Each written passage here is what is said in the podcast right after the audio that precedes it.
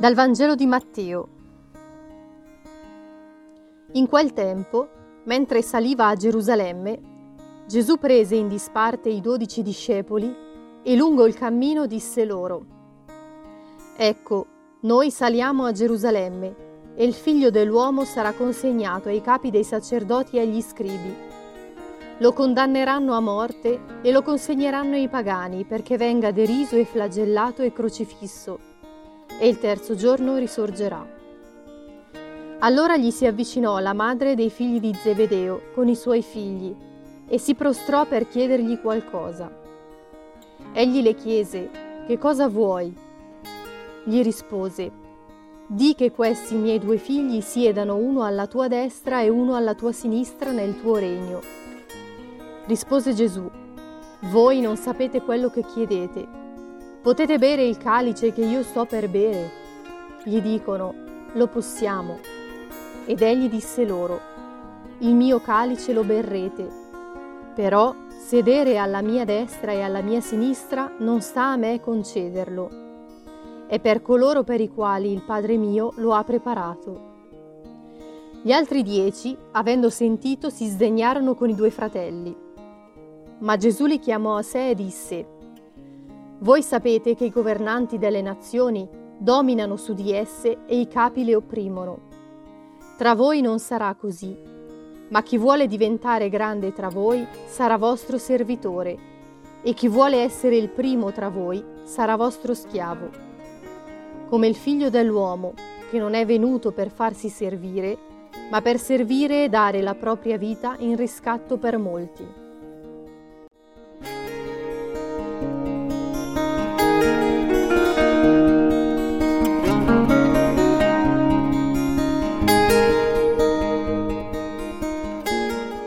Ci vuole un cuore grande per servire e un cuore ancora più grande per amare senza interessi.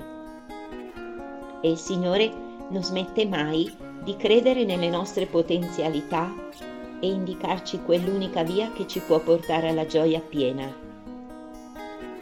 L'ha percorsa per noi fino all'ultima goccia di sangue per consentirci di entrare gradualmente nella sua logica apparentemente scandalosa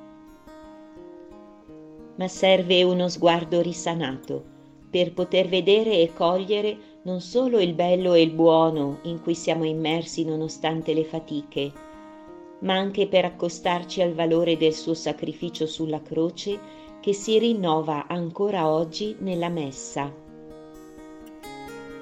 Quante volte la mamma, da ragazzina, dopo avermi dato di tutto e di più, spesso anche a costo di sue rinunce, mi rimproverava dicendomi non sei mai contenta. E come cambia la vita quando impari a vedere ogni cosa come dono, anche quando le circostanze non sono fra le più facili e la sofferenza ti tocca da vicino. A volte ci disperdiamo e troppo presi dai nostri egoismi ci dimentichiamo che al centro di tutto c'è Lui che ci ama senza farsi vincere in generosità e che con Lui è possibile benedire la vita, riconoscere il buono e il bello che c'è, accoglierla per quella che è, per spezzarla a nostra volta per gli altri, a sua imitazione, perché diventi risposta e segno del suo amore per noi e per i fratelli. Ho un cuore riconoscente e servizievole?